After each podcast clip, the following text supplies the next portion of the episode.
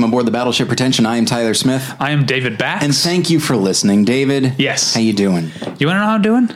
I just asked. I'm doing great Okay, because I had an experience today that I've never had before in my Oh. life. So I haven't uh, mentioned the podcast, but I'm a 35 year old man. I've mentioned that part Mm-hmm. who has bitten his fingernails, chewed his fingernails since he was a kid. Okay. About a month ago, I finally kicked the habit. I have stopped biting my fingernails for a month or so. okay. my fingernails were obviously growing. And so today I did something I had never ever done before. I got a manicure. Oh, let me It, see. Uh, it was a delightful experience, but also weirdly boring. I can see that. Uh, and uh, I would, but yeah, uh, would recommend, uh, would do again. I will, I will get into the manicure. I'm, fe- I'm feeling good. Uh, it's the uh, yeah, I mean, uh, it's just a nail trim, but then there's also soaking and massaging and like buffing, and then there's the cuticles, which I think was the part where this poor woman really earned her tip because I had obviously never had a manicure before, and she was just like she that not to be gross, but she was pulling away cuticle stuff like a magician pulling like a never ending like bandana out of their sleeve. Like I was like, oh my god, how much are you getting out of each? That sounds out of- painful. Is it painful? No, it's very it's weirdly relaxing, but also weirdly boring. Jen says that I uh, that I should get a manicure and a pedicure. Oh, I my- yeah, my I also wife- have never done it. You and I should do it together, David. um, yeah, my wife was also like, yeah, you should get a pedicure. I don't care about a pet. Like I'll just trim my toenails. I don't care about a pedicure.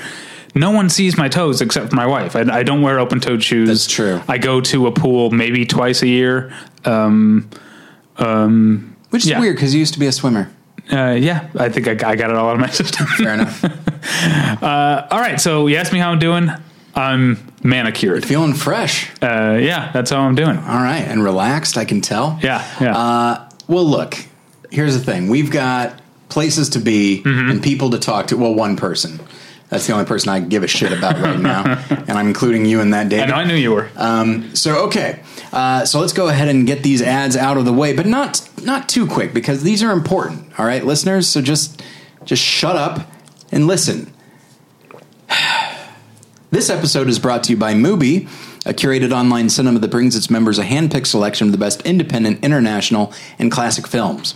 Every day, Mubi's curators introduce a new title, and you have 30 days to watch it. That means there's always 30 wonderful films to enjoy, all for only $8.99 a month. Plus, when you use their mobile apps, you can download films to watch offline. All right. Currently available on Mubi is Kate Plays Christine, a 2016 documentary by Robert Greene.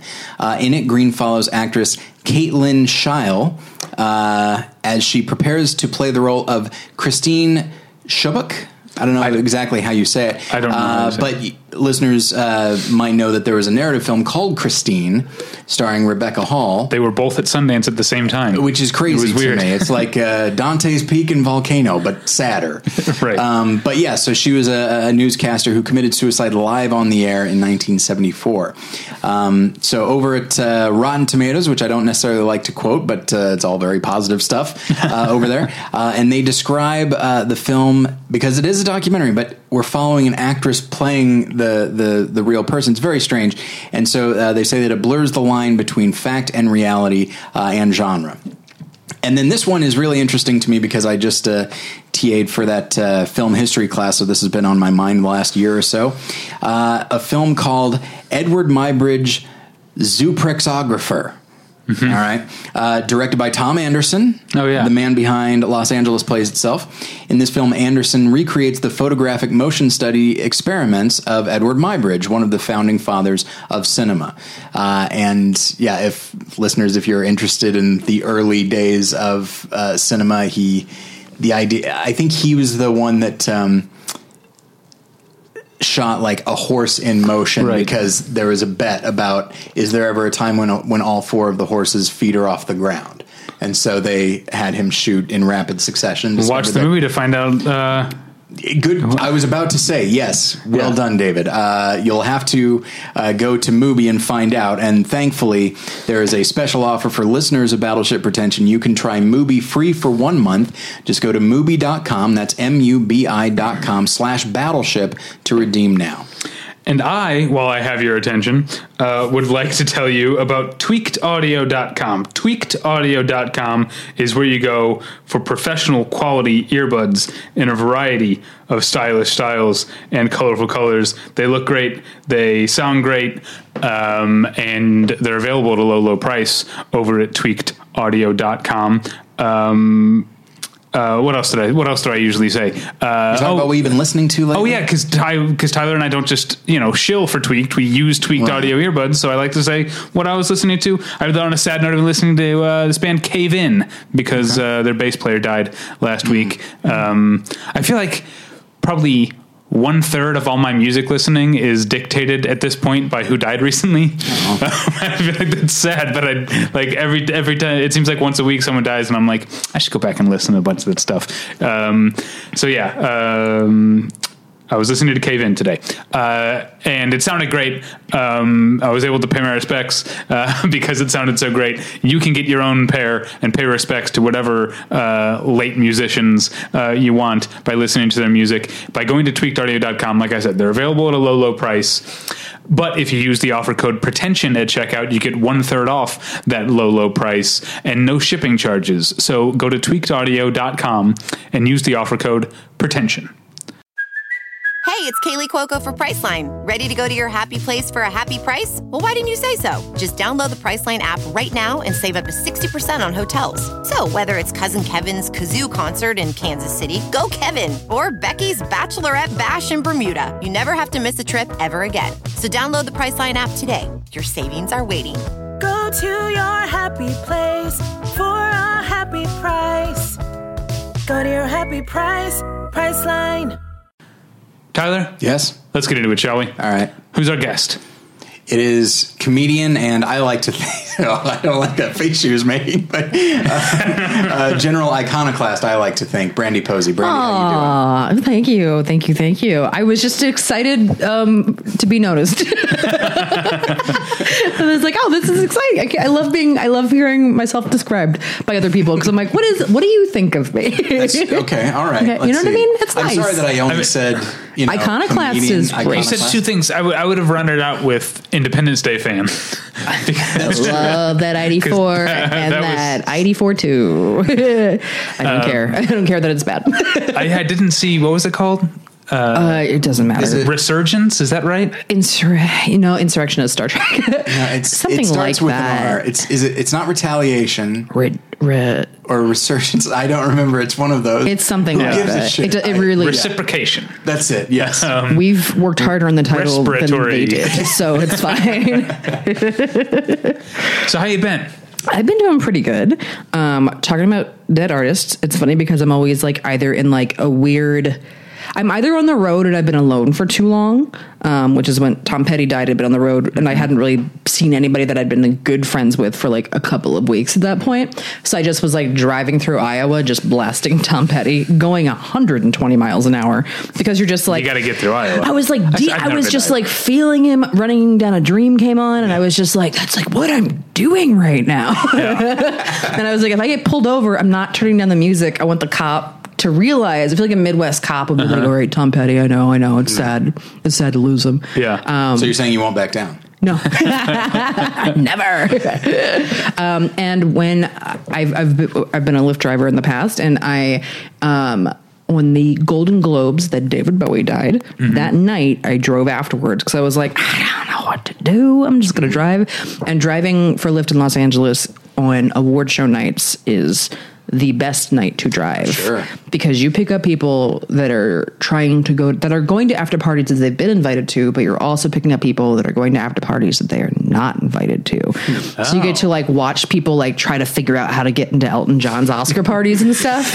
You're just like a very low rent oceans 11 it feels good. But on that night i was driving it was the golden globes and i like was I just put Blackstar on because I was like, I'm just gonna play this. People are gonna find out. It's like I'm gonna be, I will be the person that like breaks David Bowie's death to people. Yeah. I'm a good person for that.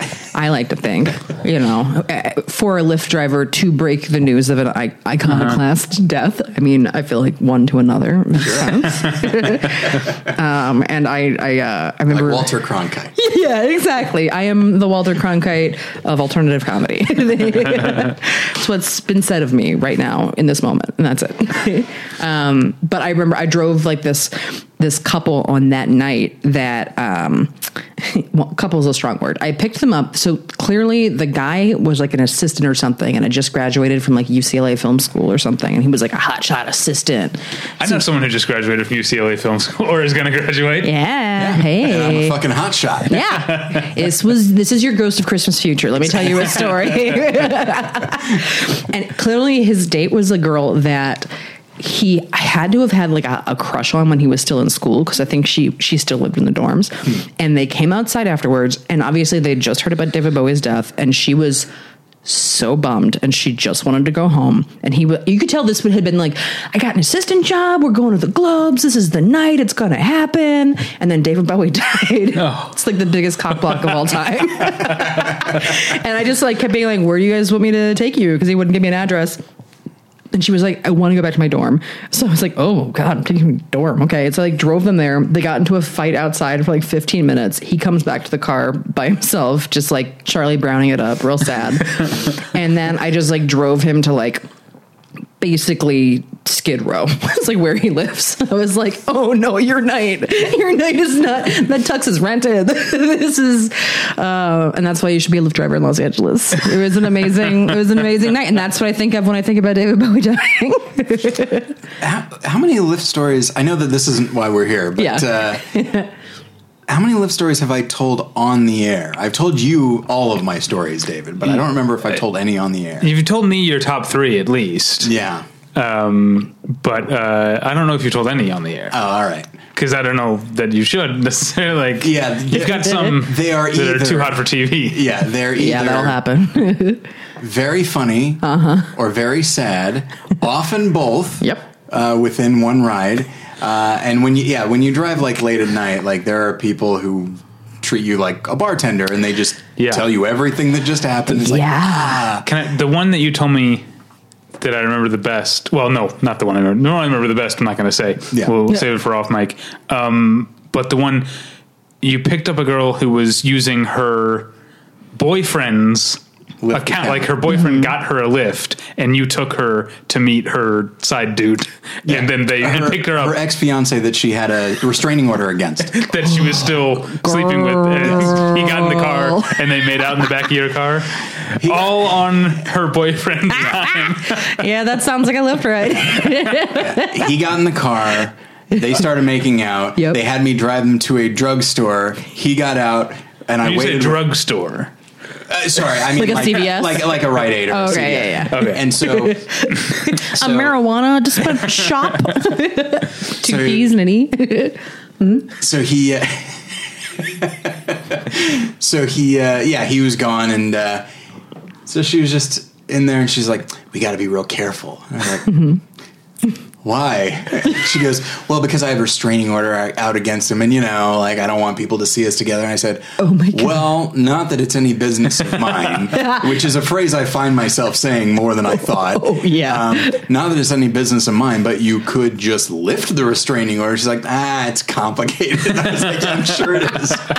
so yeah. So then he gets back, and I take them to uh, to his place. Yeah. So, and I felt like because what had happened literally Yeah. when I was waiting for her, I got a call from a guy because it was his account. he goes, Mm-hmm. "Hey, my girlfriend's coming down. She's gonna," Yeah. and I was just like, "Well, I've got this guy's." Yeah. Can I call him back and be like, "Hey, I got bad news for you," but I feel like that's probably like a you know, Yeah. I mean, it's not like And you're less likely to get a five star review at that that's point. true. Yes. Yeah, yeah, Although yeah. He, he would He would give it- five star review. I don't know. Maybe Yeah. you ruined his night, and Maybe you're the, you you're the sh- messenger at that the point. messenger, yeah. Yeah. But yeah, so it was just a very, it was very, it was all very sorted. So Yeah, that sounds like a that sounds like a Lyft ride. yeah. They're All right. So silly. Well, I don't know how to transition. We, we have a we have a somewhat serious topic to discuss. Um, although we can get into it in a Speaking of weird sex stuff, uh, is that a good? a There we couple go. weeks ago, here we go. I've got my own. Okay. Which is a couple weeks ago, I was driving some uh, three um, uh, young Armenian women, and the reason Mm-hmm. I mention is because they were speaking Armenian and then told me a lot about Oh. Mm-hmm. what it is to be Armenian. Uh, but uh, there was. There are two of them in the back seat and one in the front seat, and they were celebrating the 21st birthday of, of one of them. Never and uh, they were speaking Armenian back and forth and laughing in Mm-hmm. a like a very knowing way. And I was like, I, I, this is not going to go great for Yep. me. And sure enough, the one in the front seat says, and I'm not. This is how she sounded. she's and she's- drunk in a 21 Yeah. Southern California, 20 year old Southern Yes. Californian. Yes. Yeah. Speaking Armenian did not imp- impact her tone, Yeah, yeah. Uh, or cadence. And she's like, so. We're wondering, and I was like, "Oh fuck!" go." no. Like, Do you have a big dick? And I was like, uh, that's personal, and I would rather not share it. And she's like, I bet it's big. And then she just went back to talking, speaking Armenian with her friends. And so, Oh my David, me too. Yeah. Oh, there my go. gosh. In my own way. You got hashtag. Yeah. Oh, she didn't think it's bigger than my wedding ring. Okay, so this is a topic we talked about this I think on the the movie journal I think so, yeah. episode when we were talking about Ready Player One because we were talking about TJ Miller, T.J. Miller, Yeah. which right. now.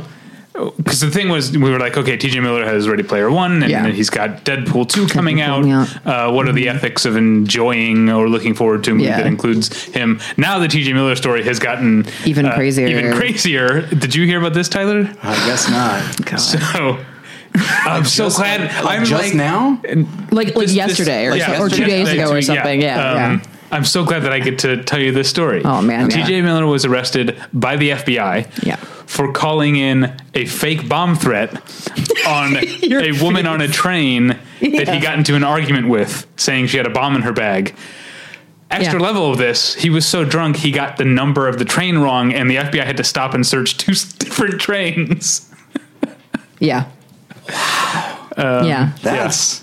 You don't hear much about. You don't hear a lot of like FBI involvement when it comes to this kind of thing. No, you really don't. Uh, Yeah, yeah. So, uh, in addition to TJ Miller's uh, already um, Horrific behavior. yeah, He's document- already. uh, now he's uh, potentially. I mean, I doubt he will, but potentially facing a five-year jail sentence. Wow. apparently, I mean, Godspeed. I, uh, I hope it's a fast trial. I hope it's like this is like his OJ Simpson like stealing his own memorabilia Yeah. for the rest of Right, it. And right. like what I actually want to happen. I'm like, uh, we could put you away. This is for the bomb threat. yeah, Yeah, yeah, Or it's for you being a menace to everybody else. Allegedly.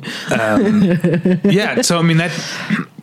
I guess that get, we we've talked about um, going back years. You and I did an episode on the idea of separating the art from the artist, Right. Tyler. And I don't know.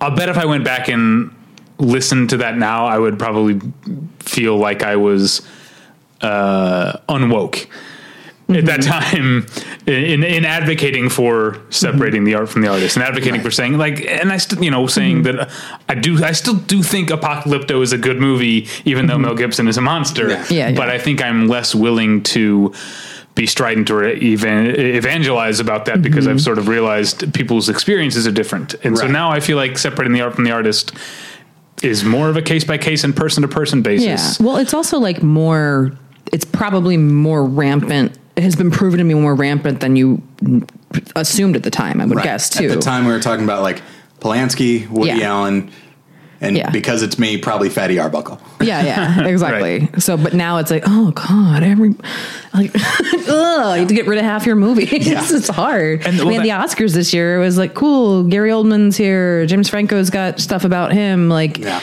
Mel Gibson's in the audience again. Great, cool. Like, we're all wearing pins and stuff, but we're still in giving awarding people for Mel stuff. Gibson was in the audience I think, so. or maybe he was at the. uh He was at Golden Globe. I thought I saw him think it somewhere was, this I year. think it was Golden Globes. It was Okay. Gold Globes this year. Yeah. yeah and, uh, but but I guess I, I what I wanted to talk about I guess I would this is sort of like a way of revisiting that episode that you and I did whatever it was 7 Mm-hmm. six or seven years ago probably Yeah. Uh, with a more uh, you know from a more educated stance Mm-hmm. uh, and a more nuanced eye, and also bringing in a guest. Uh, Well, to you get older and you gain empathy and you gain wisdom as time goes on. So it's not like this isn't a blight on a former former thoughts you guys had. And Yeah. there's Either. just been a Yeah. lot more revelations since then. yeah. Oh We could have done the episode two years ago, or even maybe one year ago, and there would have been more revelations since then. Yeah. Yeah, Absolutely. Yeah. Um, and I know, uh, it- but you you were just talking about getting rid of half half your movies. That's kind of where I want to like. uh, I think someone started a website. I'm not sure if it's still running called like Rotten Apples or whatever, where you can like put in a movie and find out if anyone involved in the movie has these kind of allegations or charges against them. I mean, if that if that's what we're going by, then there's a lot of shady grips in this town. So I'm sure. far down the IMDb page are we going? Yeah. yeah, yeah. Uh, but it, it, it but it, it sort of it sort of made me think of um, what uh, what um, why am I drawing a blank? Uh, Ridley Scott. Jesus, I Okay. forgot Ridley Scott's name. Uh, when he was talking about reshooting Kevin Spacey's scenes and all the money in the world. Uh, what he said in the kind of uh, cutting way, he was like, a lot of people, I'm paraphrasing, but he said, like, a lot of people put a lot of work into making this movie. I'd hate for it to not get seen because of the actions of one supporting actor yeah. Um, and so that's that's kind of uh, and, and then my so that was at the end of last year and then my wife and i had a similar like conversation. It was christmas time and we wanted to watch the ref. You lo- the ref's a great movie a great christmas movie. Um, and we were like is it okay to enjoy the ref right now? We did end up watching it and it's still funny. Which, one, which one's the ref? uh, the ref is a Kevin Spacey movie. uh, okay. it's a Denis Leary vehicle, I guess, where Got he is a uh, burglar on the run from the cops who takes hostage a fit to hide out from the cops. He takes hostage a, a, a couple and their family, and the couple is Kevin Spacey and Judy Davis, and they're um, they hate each other, and he ends up being hostage taker slash Yeah. marriage therapist. It's a very funny movie.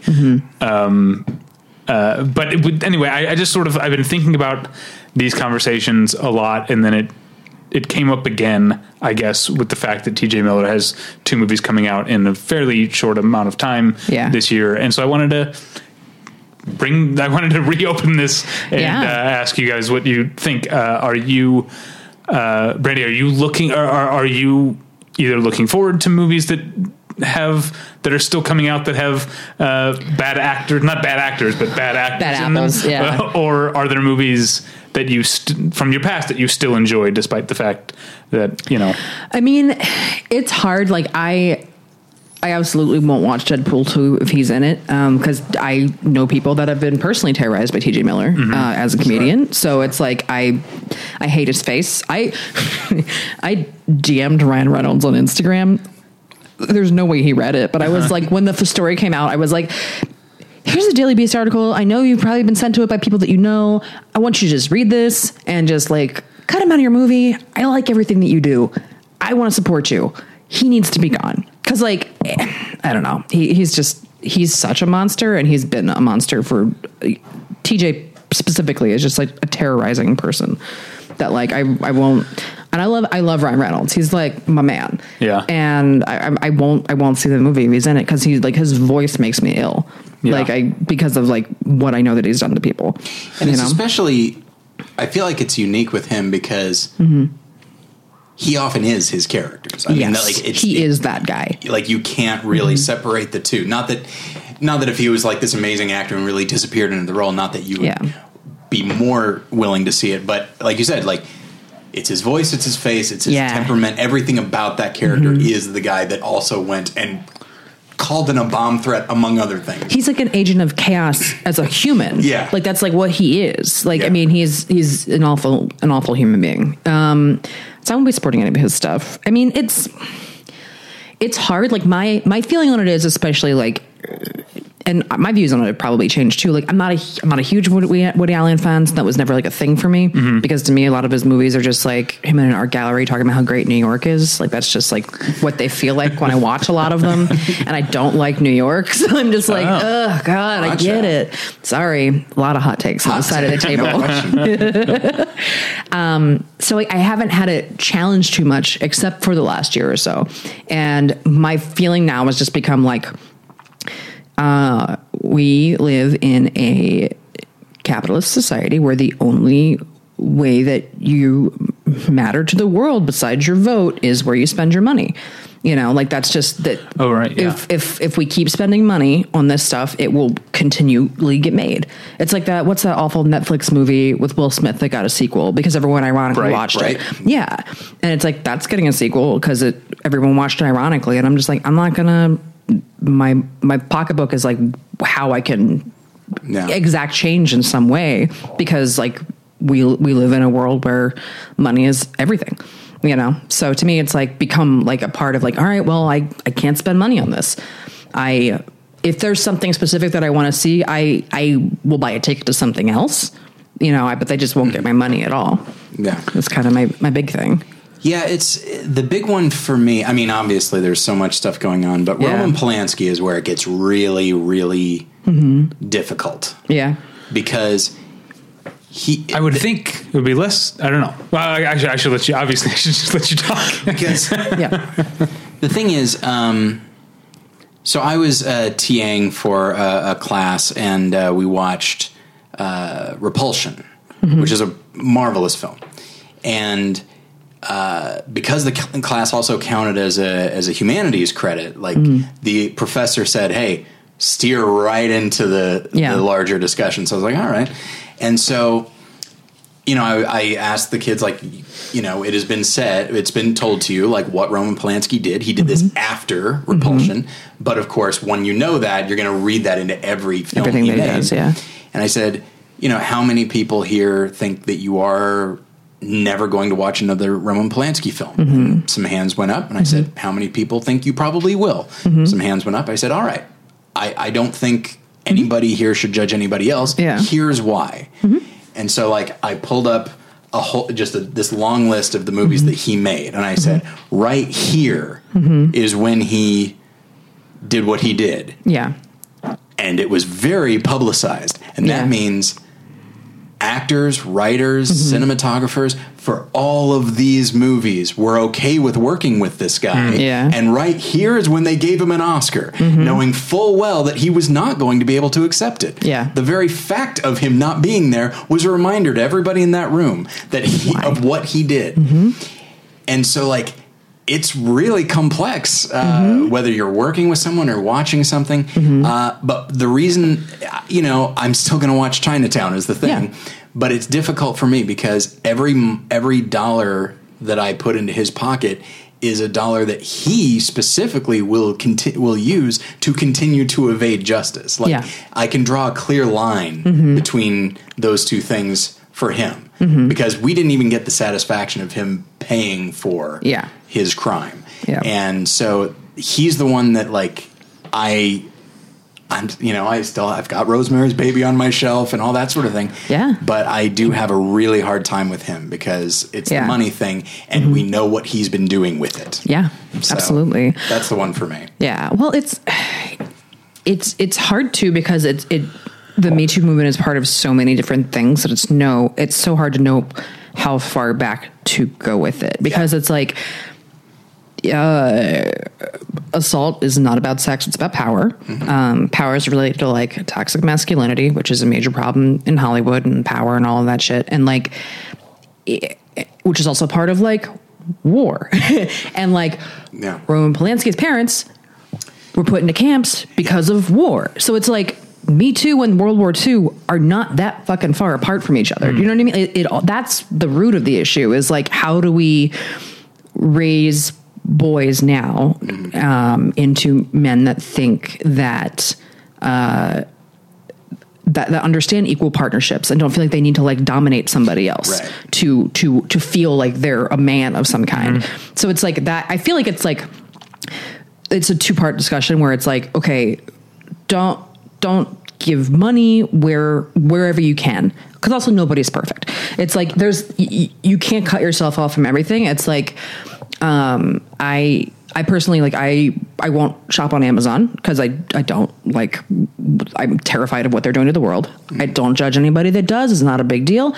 But I also like I buy clothes from Target. I don't know where they come from. Yeah. You know, but it's like you, draw your lines where you can, and if Yeah. everybody is conscientious of a few things, then I think it all adds up eventually. Mm-hmm. But like the other, so that's the one side is like where your money goes, and the other side is like okay, how do we be There's also- proactive? before you go to the other side, yeah. I also want to, in terms sure. of uh, where your money goes, one mm-hmm. thing that I recommended uh, back when Wonder Wheel came out, which ended up didn't end up being a problem because no one saw Wonder Wheel, but I. I went. To, I saw a press screening of it, meaning I didn't Yeah. pay for it, and I did think it was a good movie. And so I told people, "Hey, if you're gonna go see Wonder Wheel, yeah. um, donate the same amount uh, you spend on your ticket to RAINN or something like Yeah.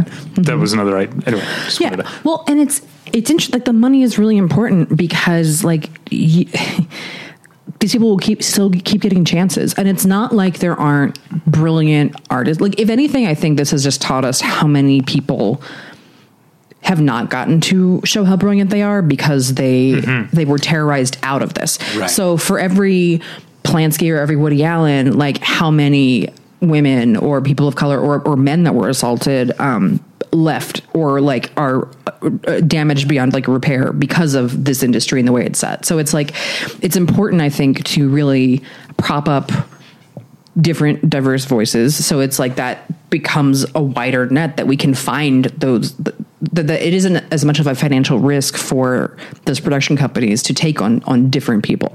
Um, so then that way they can like you know it, it just spreads the power around. And it's like oh shoot it's like um what's her name? That just um uh, Wonder Woman's director Patty Jenkins. Mm-hmm. wasn't her last movie was like forever ago right Yeah, right. What was it? Was it was it Monster or was there something in between? no it's Monster Monster's her Is that last the movie. last one? Yeah, Yeah. she did Monster and she did Wonder Woman. And it's like, Yeah, and Monster wasn't. It's not like she was in you know director jail. Like No. Monster was a, like it's a Yeah. great movie. and They- the success. One, won Oscars, Yeah. won, made money. Like, but it's like, how in that span of time, like somebody like Woody Allen did X amount of movies. Like, Mm-hmm. you know, Kevin Spacey got to star in X amount of things. And it's like, I, the people at the top need to be shown that oh it's financially viable for things like Wonder Woman or like Black Panther and things like that or like you know Yeah.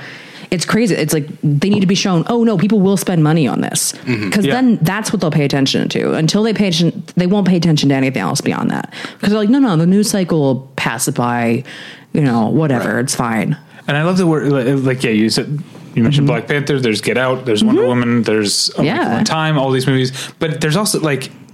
There's a this week the big movie that's out is Rampage. It's terrible, but Mm-hmm. Yeah. the leads are Yeah. Dwayne Johnson and Naomie Harris, like Yeah. two non-white leads, Yeah. and it's not e- like now it's it's like not even a big deal, Yeah, which yeah. I think is fantastic. Even Dude. though I, again I've seen the movie, it's fucking terrible. oh I'm sure it's awful I'm sure it's awful but, it's great that it exists and but it's, gonna super cool. There's like no one. It's not a big like. I, I'm I'm still probably going to see it. oh uh movie pass baby Yeah. I saw Ferdinand I don't give a fuck I saw Ferdinand.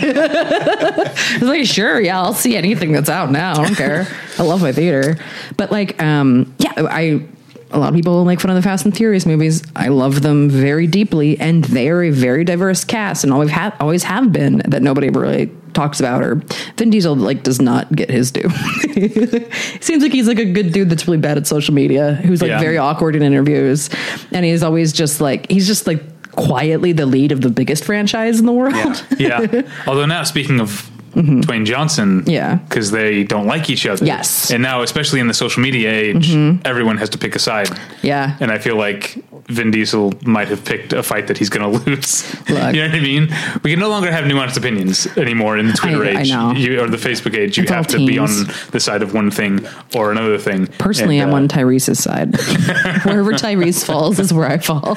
I'm on uh, Michelle Rodriguez's side. Yeah, yeah. um, and I've I've only ever seen the first Fast and the Furious, which didn't have Michelle Rodriguez in it. Maybe maybe that's why I didn't Yeah. go back to the franchise because there was no Michelle Rodriguez. Oh, yeah, she, she wasn't the first one, wasn't she? She is, but barely. Can I Okay. recommend a way to watch them to you and all of your listeners?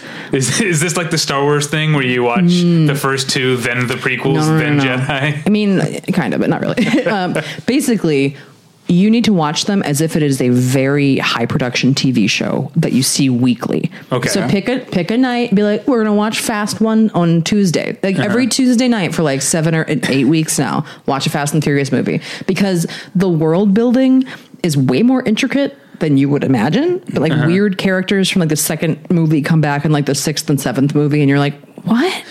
Why are you? And why do we still they- know about you? Aren't they also like out of order? Like, doesn't well, so it's one, two, three. F- wait, no, one, two. Tokyo Drift technically takes place at the end of um, oh, seven. It falls right there. Like, and I love you're this? joking. No, no, No, I'm not. I'm not. I'm not. I'm not. The one Tokyo Drift is the one that's out of order. Tokyo Okay. Drift Because is like there, there's a character who dies in Tokyo Drift Yeah, yeah. who's then in the next few. yeah, and he's an amazing character. Um, his name's Han Solo, and he is from Japan, and he's amazing. I love him. He's always eating in every scene. He's always got a sandwich. It's like Oh, Jughead. Like, uh, oh, I, yeah, I was going to go with the more recent uh, Brad Pitt in Ocean's Eleven reference. That too. Also, always eating. yeah. And in Moneyball, he's Yeah. always eating a Moneyball. Is that true? Yeah. I only saw Moneyball, Moneyball the one time. It's pretty good. Hmm. Um, you didn't like it, but it was my favorite movie that year. Yeah. No rapists that we know of. Let me Although just- there was that thing where Brad Pitt, like, Mm-hmm. might have gotten drunk and hit his kid or something. Wasn't remember that? Do you- Oh, do you remember yeah. that? that? had- It was like on their private jet or something, and it was like yeah, I think it directly led like, to them splitting up. part of the split up. But yeah, Um, this is all alleged. I would, Yeah, yeah. But um, the one thing I learned from that story um, is that uh, Los Angeles County social workers have, like, Mm-hmm. most of them are positioned by you get cases that are near where your Yeah. office is, but they have a celebrity team. Like there are social workers who only work with celebrities. That was something I learned from the uh, uh, the Brad Pitt uh, Angelina Jolie case. Man, of all the NDAs that I want to see broken, that woo, that's a book that we'll never read. There's probably Um, some crazy stuff there. But you know, that actually brings something up. Uh, I'm sorry, No, no, no. I, I interrupted your no, Fast no, no, and Furious no, no, thing. no, no, no, I'm done. I'm done talking about Fast and Furious. Everybody watch it. Uh, they don't need me to promote them. They're gonna do okay. yeah. I uh, the the Brad Pitt thing you mentioned got me thinking about the Alec Baldwin thing.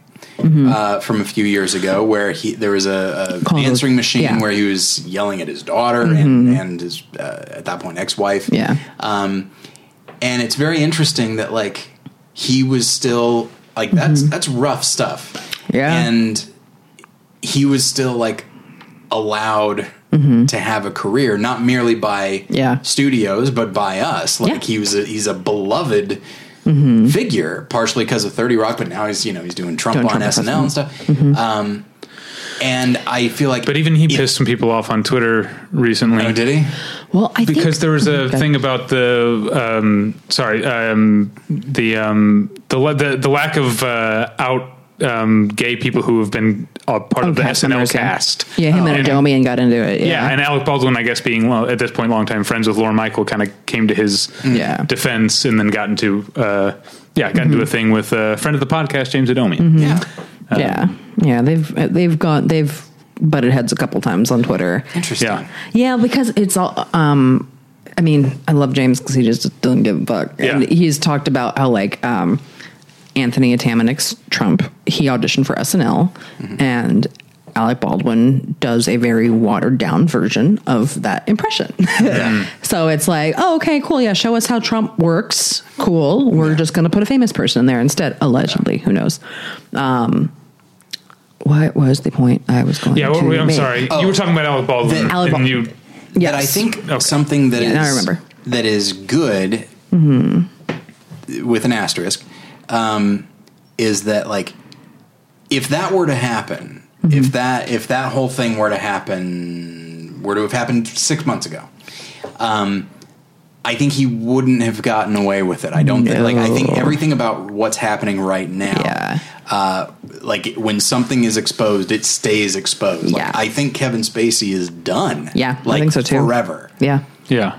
And Well- People, I- people speculate on like Louis C.K. that he might come back at some point in the future. Yeah. But like a lot of these people are know. just done. It's Yeah. hard to see it, and I yeah, I, I I've heard people speculate about Louis C.K. I don't know how it happens. Um, Yeah. I- yeah. I, I don't. Uh, it- maybe it's being too into like the comedy world, but it also feels like T.J. Miller is not uh, going to recover. I don't think. Yeah. I Aziz don't think- Ansari might. You know, he had a, Yeah. a- a Aziz thing. Aziz might because that article was like very poorly written and had like weird salacious details that didn't, in my opinion, tell the story correctly. Oh right, and then the author like uh, said some ignorant stuff after. I think. Yeah, yeah. I think it was just it was not like the thing is like the journalism around these things needs to be locked down, airtight. You have to do your due diligence, and because otherwise you open it up to he said, she said, anything's possible. Like you need sources, you need to like you need that kind of stuff, and that particular article was was not done. I'll be curious to see if anything else comes out or not. Yeah. Yeah, uh, and I think that'll determine what what's happened with that. It's interesting because I think that like it's not a coincidence. This is all happening at the same time since we've elected Trump, basically. undoubtedly. Like Yes. because I think for a long time, a lot of people and especially women have been like, you know what, karma's going to get him eventually. About like anybody that's assaulted you or has done something shitty, and you're like, you know what. I can like pick a fight and ruin my career now and make this the thing that everyone knows me for.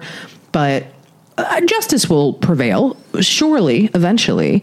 And then uh, we elect a alleged rapist to the White House, and then everyone's just like, "Oh, Yeah. oh no, we we have to be the justice because it's Right, not actually going to work itself out." And I think that's just been the thing that everyone's like, "Well, okay, if this can happen, then like, okay, then who's going to take care of the person that did all this stuff to me?" Right. Like it's it it's it's not going to come from the top down. It's going to have to be like this almost like going up the ladder Yeah. a little bit. Starting with like a boss Yes. Mm-hmm. and then, you know, head of a studio or something like Yeah, Then what? Uh, at, at what point?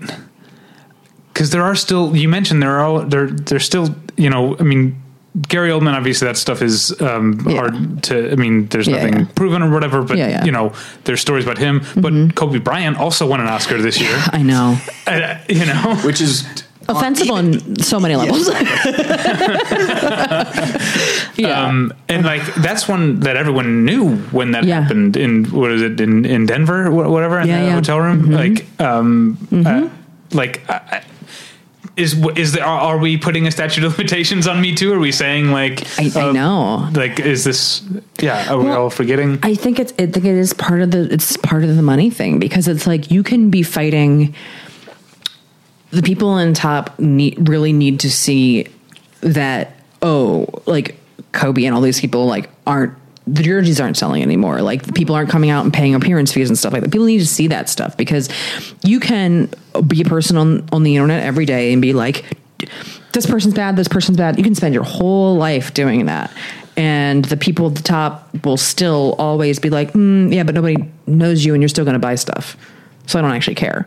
You know like the whole we, live in a consumer culture that is built around you know making you consumers and if you start questioning and consuming ethically then i think it becomes um you know that's when those people get scared you know So I, I know we're a movie podcast, but uh, to stick with the the sports thing, do you Mm-hmm. Yeah. think the do you think athletes basically get away with it more because women have less voice and power in the world of sports? Um, I know you uh, know who Patrick Kane is of the Chicago Blackhawks, Mm-hmm. yeah right? yeah uh, va- vaguely yes yeah, Uh, yeah. But I feel like we talked Yeah, about yeah, this. Uh, last time because your um, your boyfriend, My boyfriend is a big a Chicago sports fan. Oh, He's he's walked he's walked back the Blackhawks since all that because stuff went the Patrick down. Kane thing, and he, yeah, I Yeah. Mm-hmm. mean, now I've you know charges were dropped uh, in the particular case in Buffalo against Patrick Kane, but he has a um, much like T.J. Miller, he has a long Troubled. documented uh, uh, history of assholeish behavior, uh, beating up a cab driver at one point. Mm-hmm. Um, Yeah, uh, and yet he's still because he's one of the better players and he's I guess a good looking guy. Yeah. He's still at the forefront, not only the Blackhawks but a lot of the NHL uh, uh, advertising, a lot of the marketing. Mm-hmm. Yeah. you know, still fe- features Patrick Kane because I think the people who care and are bothered by this don't have enough of a voice in sports, maybe. Whereas. Mm-hmm. yeah.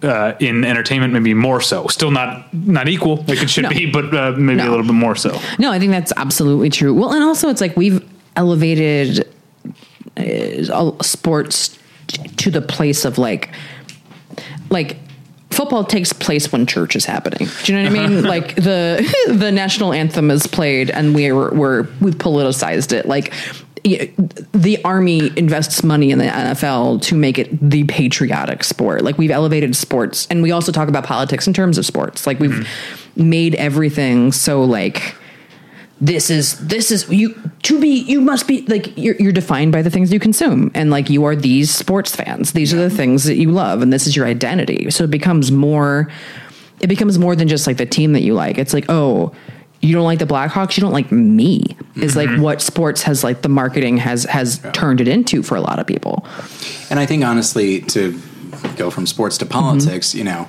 uh, being where I am politically on the right, like Mm-hmm. Yeah. admittedly not a not a Trump person, like, and not knowing. Big So- of you to admit so- that. yeah, yeah. Is it big of you to admit that you're not a Trump person? yeah I like to say it because people never know. But Yeah. here's why. Here's Mm-hmm. why. Because I know people that you would not assume would have voted for him, and that and that did. Mm-hmm. Yeah. Mm-hmm. They didn't like doing it, but they did it.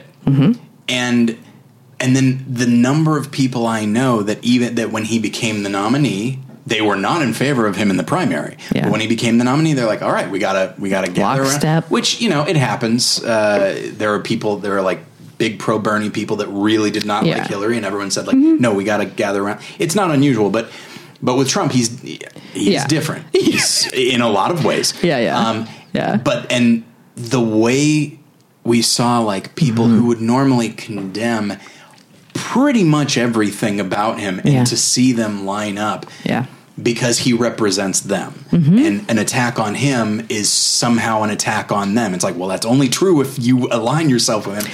But it's, they made you know, the deplor. I mean, the de- the basket of deplorables is the dumbest thing Hillary ever could have done because she gave them a brand. oh, yes. You know, they're like, "Oh, I'm a deplorable frog. I'm a Yeah. deplorable Pepe. That's what I am. This Yeah. is my branding." Like, I mean, that's the one thing. Trump's a monster, uh, but he is very good at marketing and branding, and that is the world Yeah. that we live in. He understands consumers, you know, and he's like, "Oh, I know how to like market myself to the people that are desperate for identity versus like willing to live in the complexity in between." And that's, you know, and that's why, I mean, he was, he was a lifelong Democrat until a few, Yeah. until a few years ago. Until he saw the hole. Yeah. Yes, he Mm-hmm. saw. If had there been a hole like in the Democratic Party, Oh, yeah. he would have started saying whatever Yes. needed to be heard there. Absolutely. I- I don't know if he would have been uh, accepted, but Yeah. if if there's a, a a group that feels like they're not being catered to, like that's Mm-hmm. the nature of populism. It's like I'll just say what they need me to say. Mm-hmm. and it'll be fine. Like he is a he's a full on salesman at that Yeah. at that point. But um, Absolutely. so I want to get back to my asterisk. Yes. Um, and I was excited that I didn't get that. I was excited. It's like, oh, it's going to be a while Yeah. since I get there. The Alec Baldwin thing. Okay. To bring this back to to movies and and TV and such. Let's and I said like, if that had happened now, he might be done at least for a while. Well, let's say this. let's say it had happened then. On one hand, it's like, well, good. I, you know, he needs to sh- be, see that there are consequences to speaking to your own kid that way. But then the other part of me is like, ah, I probably wouldn't have gotten 30 Rock then, though. He's really fucking good on 30 Rock. You know, and that's now obviously a kid's emotional uh, stability is much more important Mm-hmm. Yeah, than yeah. 30 Rock For sure. or than my entertainment or, or anything like that. But that is the dilemma. Like, as as somebody who likes, I mean, you said like, how Yeah, yeah. far back do we go? Well, Hitchcock wasn't the best No, person in the no, world. exactly not. I'm not going to stop watching Yeah. Vertigo, which is the most of that. Yeah, yeah, yeah. Mm-hmm. You know, or Psycho or anything like that. And it's because I made a choice, and Mm-hmm. the choice, I guess, is artistic engagement, but only because that stuff is already canon. Yeah. It's, it- it's also just like, where is the culture at with stuff at certain points? Sure. And that doesn't excuse it, but it's like, if you can put everything always needs to be put in context of just like, okay, he was not great, obviously, at that time, but like it was something that was known. And it really sucks that, like, the the definition of progress is to progress. And the Mm-hmm. fact that Hitchcock couldn't exist today is a victory. Yeah. you Sure. know? Yeah. I think. Yeah. Um, that's a I mean, that's a hopefully great point. not. yeah. Yeah. Um, he could be from president, I guess, but Yeah.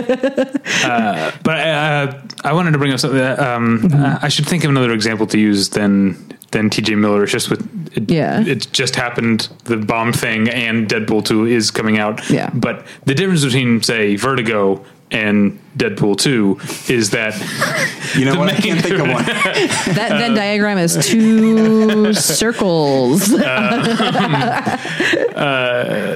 So, um, uh, Vertigo. When, if you're watching and enjoying Vertigo, Mm-hmm.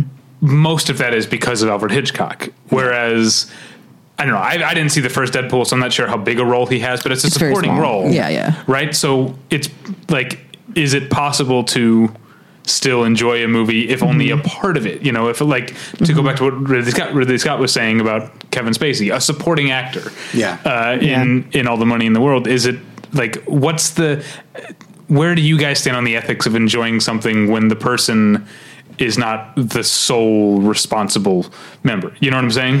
I mean, I think it comes down to at least for me, it's it, it goes back to being an ethical consumer, where it's like if I want to see this, then I think you should also do something helpful or good in another Right. way. Where it's like, okay, cool, I'm going to see Deadpool two, but I'm going to donate the same price of that ticket to the downtown women's shelter in Los Angeles or There something. Like, do like try to always like balance like where that money goes, and if you can't afford to do that, then which one's more important? Yeah. ultimately to your to your soul you know Yeah. at the end of the day Yeah, that's the that's like the um the saying if you can't afford a tip, you can't afford to go out. Yeah. This if you if you can't I've afford never heard that. Yeah. Mm-hmm. Yeah. Interesting. Um, I haven't tipped in years. Just can't afford it. Uh, this is the same thing. If you can't Yeah, afford to donate to the shelter, you can't afford to see Deadpool 2. All right, hang on, hang on. yeah Hang on. yeah what do we got In the days of Movie Pass, Mm-hmm. then it's all about time yeah and how much time. I mean, obviously, you're But no, paying money. the and it's movie pass is still registering- paying for the. Yeah, So yeah. the, the movie is still getting the money if Somehow. you use movie pass. do you But guys about- understand how that works But from a sa- fr- from a uh-huh. personal sacrifice standpoint, you know, we tend to measure things out in money, mm-hmm. but obviously time is important as well. And so, if you take away the money thing for us, mm-hmm. the the consumer uh, and the viewer, is the dilemma still the same? Is it just like uh, we know we're giving it money, but we're not giving it money, except we kind of are. It's it's Yeah. very complex. Like we're not seeing that leave our wallet or anything like that, Well- our bank yeah. account. Then you could spend the time volunteering. yeah i was gonna say Okay, then i would all right. challenge you to, Yeah. spend that time elsewhere I need to put my money where my no, Yeah. no, I need to put my time where my My mouth time is. where my mouth is, That's- Since since Trump, Yeah. I have been way better about regularly donating Mm-hmm. money, my money to causes that I believe in. Which, by the way, side note, results in getting so much fucking junk mail Oh, that I'm like, it's crazy. At this point, the Southern Poverty Law Center has been more money sending me shit than I've given them. I think I know. But it's ridiculous. but um, uh, I haven't been as good at. Uh, I haven't been good at all, really, at actually uh, volunteering. Yeah. Um, Which is a shame because I come from St. Louis, Missouri, which is has the highest number of volunteer hours per capita of any city in the country. come on st louis Yeah. damn that's good Yeah. Weird. Nah, I think it's because it's. I think it's a Catholic thing. Because yeah. Uh, Yeah. Yeah, they're Uh, scared not to. Yeah, you're yeah, you're Exactly. not you're Catholics aren't saved through faith alone. It's faith and works. You have to you have to help the sick and the poor and, and Plus, they're stuff. terrified of having more kids because they can't afford them. So they're like, "Oh God, let's just go volunteer." Yeah. Yeah. Well, and- Just wear ourselves out. yeah, yeah, exactly. We're at the soup kitchen for five hours, honey. well, I think there's also something, there is something to that too, I think, because I think like people in general have a really hard time with concrete empathy versus abstract empathy. Hmm. And I think like, and to me, this played out a lot in the election as well. Like these, it, it's all tied together where people in cities have a really are really good at like empathizing with like people that are diverse that like you can understand different points of view like different you see you see it. You're like oh cool i under i have friends that are trans i have friends that are that are gay and bi and you know black and indian and everything. Okay. And um but okay. it's really hard for us to have empathy for people from rural areas and be like why wouldn't you just leave Yeah. Yeah. why wouldn't you just leave the farm that your family's had for five generations? Why why'd you marry the girl from high school? Like it's it's hard for us to put ourselves there because a lot a lot of people left that situation. And in the reverse, it's really hard for people from those places. They have a lot of empathy for like the mine is shut down and I my whole family is on assistance programs because there's no industry here and nobody will come here and we can't even get good wireless and like nobody seems like they care. Um, but it makes it's really hard for them to have abstract empathy for people that live in cities. And I think so much of the Me Too thing is also like we have concrete empathy for these figures that have entertained us and we've loved them.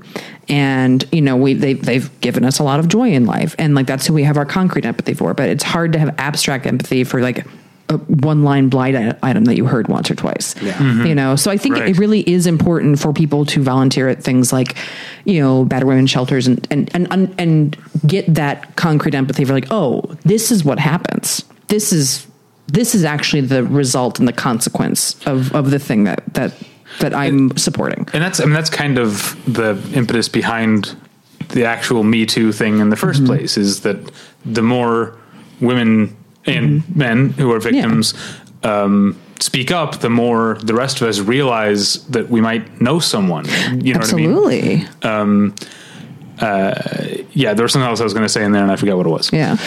The the specificity is something that I find interesting, and I had this thought when um, uh, James Toback, uh, Mm-hmm. director, who his thing kind of went away because people don't know him that much, Yeah. but in, But in his film is- circles, and his is particularly in terms of number of women, he's up there with Yeah. Trump and Weinstein in Oh, terms yes. of Oh wow. yeah. and I remember And also weirdly, you and I had ju- like we had just the- talked about like it. days before the story broke. We Oh. had just talked about. Like I had gone on about a James Toback film that I particularly liked, Yeah. and then two days Yeah. later it was like, yes, seventy-five women have been like uh, assaulted or accosted by him. And so I was reading this article that detailed like what he what he would do. And I remember there was a specific I apologize everybody, this is going to get a little graphic. Um, there's a, a there was a phrase that was used over and over again that like what he you know, it was like groping and all that kind of Yeah. thing. And then it specifically said and uh, that like he Yeah. would make himself ejaculate in his pants. Mm-hmm. And I and they said it a few times. Yeah, yeah. And. I remember when I read that I was like, ugh. Yeah. Um, and then I thought, like, ah, did they really need to include that? And I thought, yes. Yeah. Yes, they do. In the same way that they need to specify what Louis C.K. was doing, Mm-hmm. because that's the diff. That's it's moving from abstract to I forget what the other- Mm-hmm. Concrete, to yeah. Mm-hmm. concrete. Like it's like you want people to be like, ugh, Yeah. gross, Yeah. that's horrible. I would hate if if anybody did that to me or anybody I know. Yeah. Whereas like harass, well, who knows what that What actually does that means? mean? you We've all been harassed. Yeah. Um, but like by saying those specific Mm-hmm. things, I think it helps. It helps a lot. Yeah, it really. I think it really does to be like this. This is what we're talking about. It's like when all of the when all the like I mean we haven't even mentioned Cosby, but it's like when all the Cosby stuff Yeah. came out, and you were like, oh, this is like a systemic, methodical thing that he did over and over and over and over and over again, and you're like, oh, he's this is truly a monster. Like it, you, if you, you like when it first, I remember the rumors when they first started circulating that you just heard like very vaguely, like, oh yeah, I mean, like groped some women in a dressing room, we like, you know, and it's like, oh no, that's not actually what happened at all. Yeah. Yeah. it's way worse than that for um, dozens of people. I think there's a uh, maybe a small sign in progress from Cosby to Weinstein Mm-hmm. um, in terms of how these things uh, broke Mm-hmm. because uh, it's it's always been telling to me that for Cosby.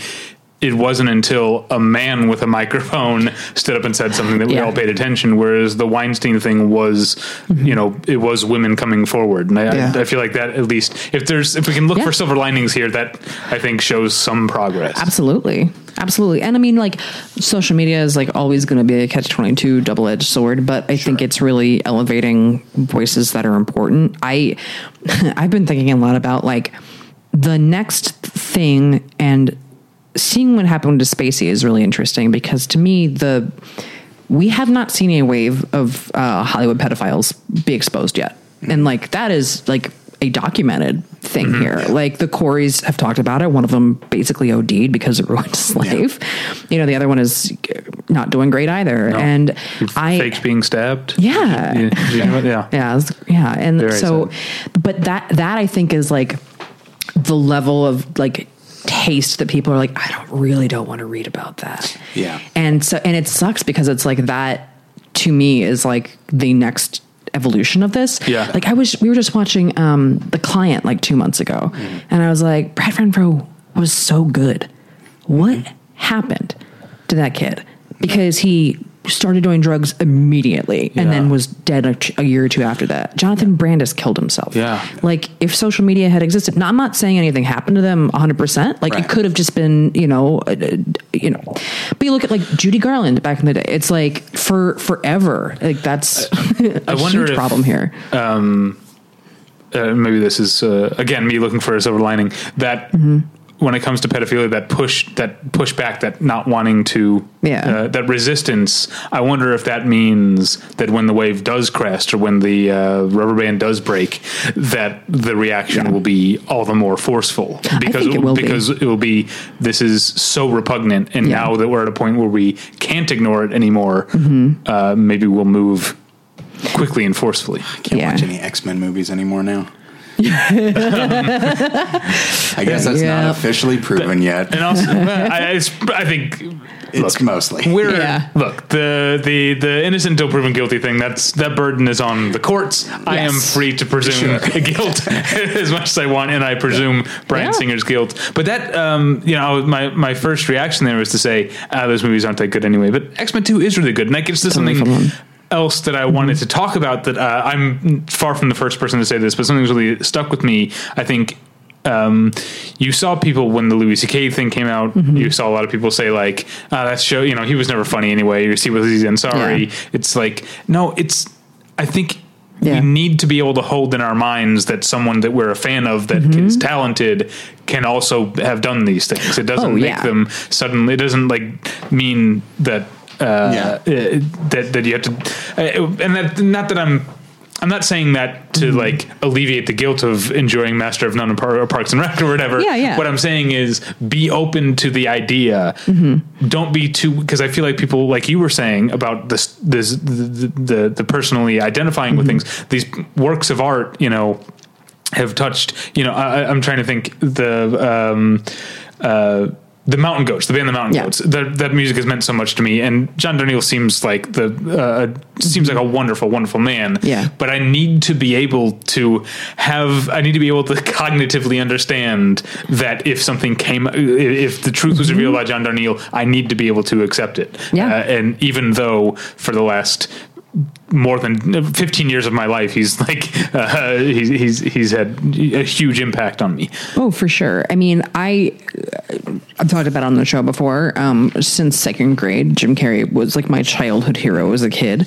Uh, this is not the same, but like when he was dating Jenny McCarthy and all the anti-vax stuff was going on, I had a really hard time with it because I was like, I love you so much, but you are so harmful to people right now. What are you doing? Sorry for all the anti-vax listeners out there. Please don't send me hate mail. yeah you can send it to me Yeah, yeah. That's please. I'll, I'll forward you I- mine. It's fine. I, I have like a track on my album.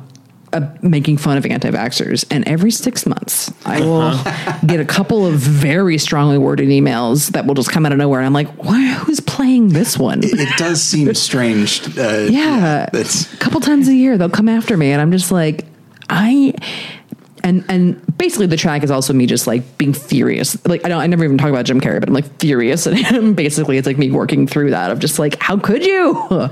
But you feel betrayed by somebody you know i mean like it's it's not the same thing but it's also like morally like i'm it's reprehensible not vaccinate your kids personally i think but the first time the one and only time i've ever actually like had a conversation about this was uh thanksgiving 2005 Mm-hmm. Ooh. like with it this is that's before got the date. before and before anti-vaxxers were a big thing Yeah. i was at like a friendsgiving um type thing uh, it was my first thanksgiving here i could, couldn't afford to to go back Mm-hmm. home um and this couple came over with their kid and the guy was talking about like you know uh we're not going to vaccinate the kid you know because of Yeah.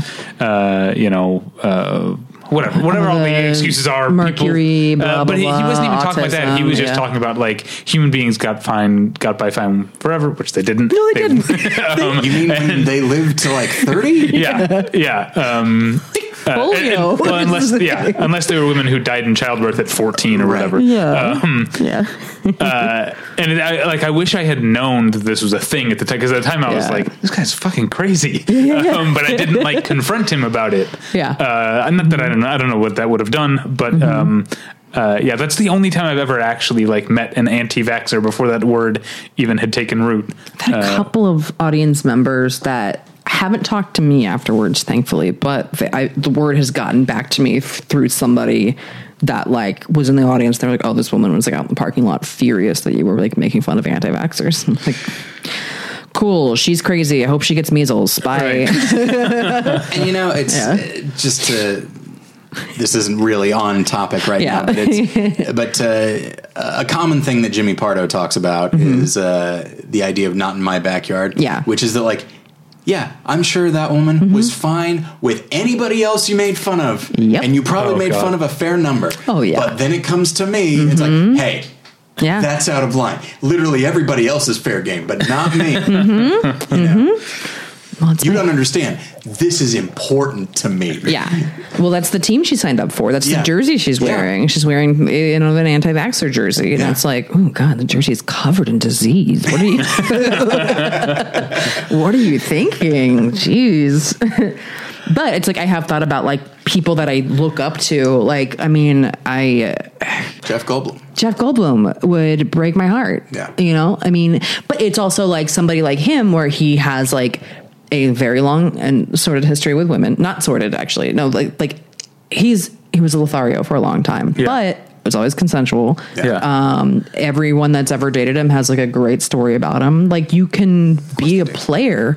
Oh God. I mean, Yeah. he's just, Yeah, based so on much. the opinions of I'm going to say every straight woman I've ever met. Yeah. I almost can't imagine Jeff Goldblum making an unwanted sexual advance. No, I really don't think. I really don't think that's possible. Actually, he's uh, he's great. I have friends that just want to go see. If you ever are visiting Los Angeles, he has a jazz night on uh, Tuesdays or Wednesdays. It's Wednesdays at Wednes- the Rockwell. Yes, Yeah, and I- it's amazing. Have you I've, been? I've been, no, my, my wife's been. I, I didn't. I didn't want to go with her. I yeah, didn't want to. yeah, yeah, Didn't want to cock block. yeah. Where's that? That's Blockers the sequel. Yeah. It's like high school freshman going to Jeff Goldblum's jazz night. Just like, and then John Cena's like, "Ugh, the guy from The Fly. What's going on? Well, this on a happy note is maybe a good place to start looking towards wrapping up. Sure. If Yeah, yeah. anyone has any. Uh, any anything they wanted to get in on the conversation before they we, we wrapped up? I mean, I think it's it's just uh, it's being cognizant and conscious of and conscientious of how you spend your time and money, and thinking like. Um, Alec Baldwin is amazing in Thirty Rock, but I was like trying to think when you were saying that. I was like, who who else would have been really good in that role? Right. Sure. Yeah. and it's like the role is so well written but I could see a lot of people being really good at it. Like, you know, throw Bryan Cranston in there or something. You know who else was good on Thirty Rock? Margaret Cho. Yeah, she ruled. Let put her in the Yeah. Ja- Jackie Donaghy. There you go. Get Darrell Hammond to do an impression of Alec Baldwin. Done. there you go. Um, yeah, I like he, he could Cho. use the work. Yeah, Margaret's Um, right. And it does. I, you know, from a, I guess, obviously, because we spend money on these things, that's always going to be a part of it. But, you know, where I get not so much tripped up, but where I think it becomes more complex for me is the idea that the, the very real, to kind of piggyback on what you were saying, like the very real fact that absolute monsters can still have tremendous insight into the human condition. Yeah. And that you could actually benefit from that insight is like really difficult to deal with. It's like, Yeah. yeah, but other people probably have that insight. It's like, yeah, but maybe they don't express express it quite as well. Yeah. I don't know. Yeah. Well, I mean, if if we taught, I, I think if we taught kids a more uh, compre- comprehensive American history, we'd maybe at a younger age learn Mm-hmm. that the people who founded the very great ideals of this country is built on also like how it had slaves and shit. Um, uh, and should phrase it maybe, like that. Um, Yeah, maybe yeah, that yeah, would be for an i- sure. that an I, I- but I, I think at a young age it would be Mm-hmm. uh, helpful to get into into kids' heads the idea that like uh, okay, uh, you know, the American experiment and democracy and, Mm-hmm. and, and, and freedom and the Bill of Rights and all, all these things are great for all of these reasons, and also our country the was you know founded. Uh, our government was founded by slave Mm-hmm. owners, and our uh, country, the very existence of our country, happened on the back of a literal gen- genocide. Yeah. Mm-hmm. Yeah. Um, carried out over hundreds of years. And we need to be able to carry both of those things Yes. in our head at the same time. Yeah, and it's and it. I think it teaches us to not put our. Fa- this is going to sound cynical. I don't mean for it to. Not put our our absolute faith in like people. Yeah. because if you do that, like you are guaranteed to be let down at some point. Mm-hmm. Um, and that could be like even a spouse, like, it'd like, Yeah. oh, this person is gonna make life worth living for me. It's like, well, that puts a lot of pressure on them. Mm-hmm. Yeah. Uh, and whether it be like a politician or a, or a celebrity or whatever it is, um, if you put it on them, then you know if you were a huge Kevin Spacey fan, like you're you're like devastated, Yeah. and and understandably so, Absolutely. But uh, but at the same time, like if it's if it's about I you know ideas or something that he might he might have been like striving for in his work or like as you Mm-hmm. said like the I, the ideas behind the American experiment like it's difficult but it's Mm-hmm. living in as my as my pastor has said living in that tension is Yeah. very difficult but that is kind of what it is to be a human Yeah, that's what it means to be alive. Unfor- and, you know, unfortunately and unfortunately. I know I see we're wrapping up, but I'm going to bring up something that I feel like could end up causing more of a conversation. Oh, boy. Uh, in terms of, um, I guess, I guess forgiveness is the word. Um, Oh, sure. but uh, not necessarily forgiveness of these perpetrators. Um, I think that um, they're. Uh, their their victims are free to forgive and whatever. It's that's Yeah. a teach his own. But Brandie, what what what do you say to say a friend of yours who's like, I understand everything you're saying, I agree with everything you're saying, but uh, I like Deadpool. I'm going to go see Deadpool too, and I'm not going to do anything about it. Like, Yeah. is it okay? Like, can you still be friends with that person? I mean, if they were like an asshole about it, Right. No, but if they were just were like, ah, I saw that. It's like, um, yeah, yeah. I mean, I I could still be friends with with a person that Okay. that sees it, and it's like, yeah. I mean, it's we all. It, it- it's the same thing as like I don't shop on Amazon. We all hopefully there is something else in their life, or like I think it's important to also like um uh if somebody isn't thinking about that, be like, well, why aren't you thinking about it? What what is the thing that I'm that I that I'm that I see that you're missing that like I could maybe extend to you? It's like it will always be a teachable moment, I think, you know, and it's you know you can disagree with people and like love them and Yeah. and and you know come to completely different conclusions as long as it isn't like hurting anybody. And it's like all right yeah you see deadpool 2 it's like it's not gonna be very good number one. Um, i love the first one. I don't think the second one's gonna be very good. Um, and I like that Josh Brolin though as yeah, Cable I yeah, think that's going to be pretty it's good It's a good casting It is. it's a really good and the thing that's really annoying about deadpool 2 is that like they the first movie is so self-aware and breaks the fourth wall so much that cutting TJ out would be so easy. Yeah, I Yeah. saw You know? someone on Twitter said if any movie since Could all the do money in the world could get away with Yeah. Mm-hmm. recasting with Christopher Plummer. I, I was Yeah. going to say yeah, seriously. oh, it'll be so fun. Christopher Plummer's just cleaning up. He's like, this is a, Me Too is the greatest thing that ever happened to me. yeah, parts all over the Wait, place. you're nominating me for an Oscar for Deadpool 2 as well? man, oh, Let's man. bring it in. oh man. Well, I think it's just like, um, yeah, just like figuring out what. Also, getting people to to realize that, like, hey, them, like TJ assaulting somebody, he's also been lying to you about who he is. Like, mm-hmm. you are also a, a much further down the line victim, but you were also a victim of his lies, and he you know, it, like like all of these people, it's like, oh, they portrayed themselves one way, and they told you that these are the things I believe in, and I I, I made you, you know, I made you think about things in Chinatown and stuff like that. Mm-hmm. But it's also it didn't come from an honest place. You know what I mean? Where it's like that doesn't discount the work, but it's Yeah. also like it adds a layer of malaise and lies on top of it. I think. And it might have come from an honest place, but an internal honesty, not an Yes. honesty that he's sharing with you, um, so that you can never have the full, the fullest conversation possible. Yeah. So yeah, I see what you mean. That's that's a good point. I think about like I think the only person in Hollywood that would tr- truly devastate me would be if some if something came out about Patrick Stewart, but I don't think that's possible because I think he's like actually the closest to a saint that California has.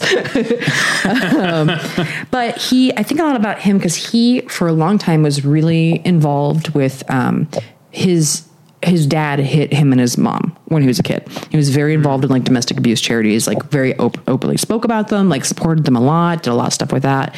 And then maybe like five years ago, somebody was talking to him very in depth about about his dad and realized that his dad had fought in for World War One, and before the war it wasn't a problem, but when he came home from the war, that's when all the abuse started because he had horrible PTSD mm-hmm. because he was on front lines of World War One, and Patrick Stewart was like, "This it blew his whole mind open because he was like, this doesn't explain, this doesn't make what my dad did okay whatsoever, but." PTSD is also a problem that I need to give my time to as well now. Yeah. Because then I can that is related to domestic abuse. Not and not everybody that has PTSD is an abuser. I'm not saying that. Yeah. But it's like it's like, oh, let me get more. This is a way to get more at the root of the problem that is the thing that I'm passionate about. So I think it's like always just being like, okay, well, how how far back can we rewind this to figure out what the problem is? You know? Yeah, it's there was a documentary a few years ago called Bully that is good. It's effective in a lot of ways, but there are there are a couple moments that like really, um, really got to me, and it's partially because you know when I was in elementary school, I was you know an overweight kid and mm-hmm. uh, very jealous of of other kids, and I took it out on them. Yeah. I didn't beat them up or anything, but like verbally, I was Yeah. I was an asshole, and I think it, I think it'd probably be safe to say that I was a bully. I certainly felt mm-hmm. like it at the time, and and there's a very there's a very specific story about like a kid that had been making fun of me, mm-hmm. and I was in sixth grade, and one day I had and it and I tried to laugh it off and all that sort of thing, and then I and then one day on the playground, like I think I saw what I knew was his jacket, mm-hmm. and I like threw it in like mud or whatever. Mm-hmm. And a teacher saw that, mm. and they and she like pulled me in. Yeah. And turns out the kid had like hurt himself on the playground. That's why he left his jacket behind. so he's there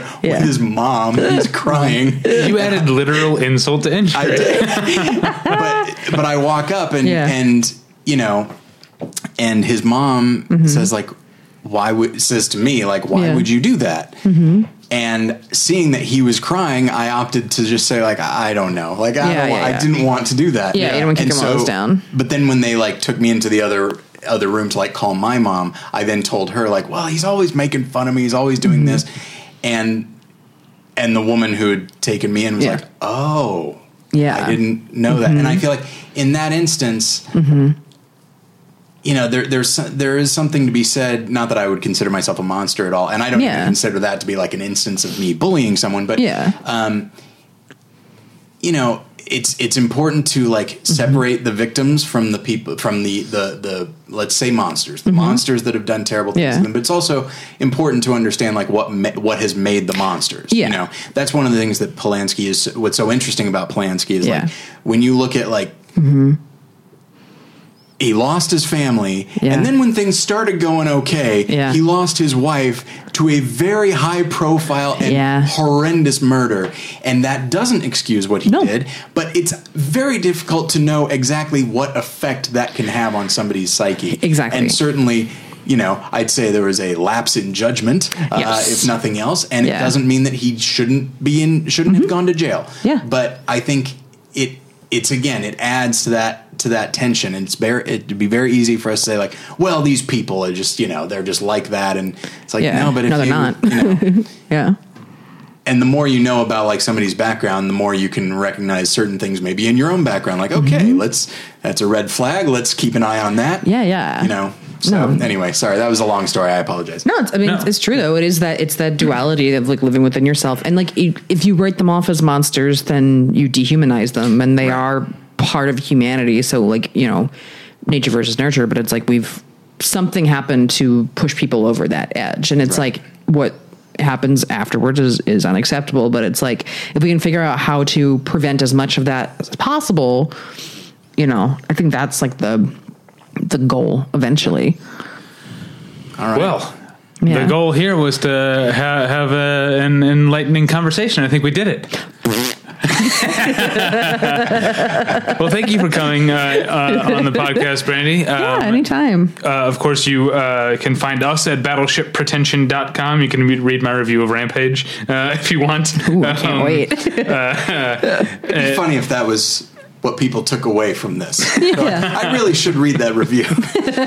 um, Yeah, yeah. Um, and that's about so you can email us at david at battleshippretension.com or tyler at battleshippretension.com you can uh, find me on twitter at davy pretension you can find tyler at tyler pretension um, more than one lesson is your other podcast and website Yeah, uh, this week we are talking about. Oh, we're doing another Best Picture profile of the Best Picture 1949, which is All the King's Men, a film that, given yeah. certain political the certain uh, political climate we live in, uh, is uh, kind of prescient, and it's a Yeah. great movie all around. So check it out.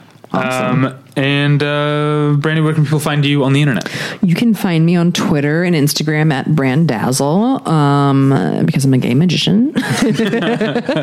um, and um, I my website is brandieposey.com, B R A N D I E P O S E Y. And that has all of my like details for tours and stuff. I'm always on the road, you know, here and there all over the place. And then um, I do a live show monthly in Los Angeles called Picture This that's really fun, where we pair up comedians with animators and then they draw your jokes live behind you during your set. And we get some like like we have Liz Climo is drawing this weekend and she is like the developer of uh, the Simpsons style, basically, which is huge. So she's Yeah. really a huge get. We just had the creator of Hey Arnold was just on. Like we get big Awesome. animators, which are super fun. How did it? Okay, I've heard of the show. I've never Yeah. seen it. Mm-hmm. Uh, partially because it always sounded stressful to me uh, on the part of the animators. Oh yeah, It's like, yeah.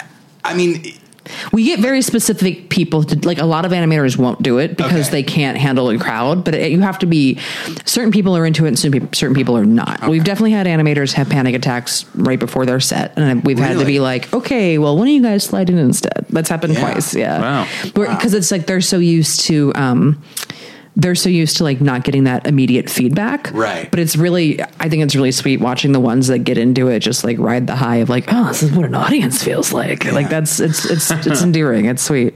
And I I also like, I always set it up as like, hey, we're all just goofing around too. So I try to keep the show loose and fun and like the audience doesn't expect like polished stuff because that isn't the charm of it. Okay. Yeah. Um, but we, that's uh, monthly with Virgil uh, in Los Angeles. It's a free show. BrandiePosey.com has all that info. And I have a podcast called Lady to Lady. Um, that's me Very fun. and thank you with uh, Barbara Gray and Tess Barker. And we have a fourth guest on every week. And it's, it's very fun and very, very, very silly.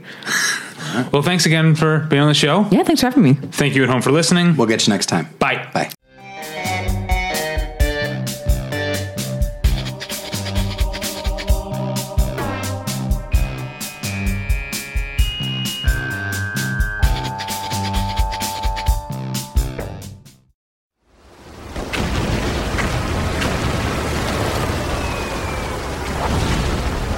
This program is a proud member of the Battleship Pretension Fleet.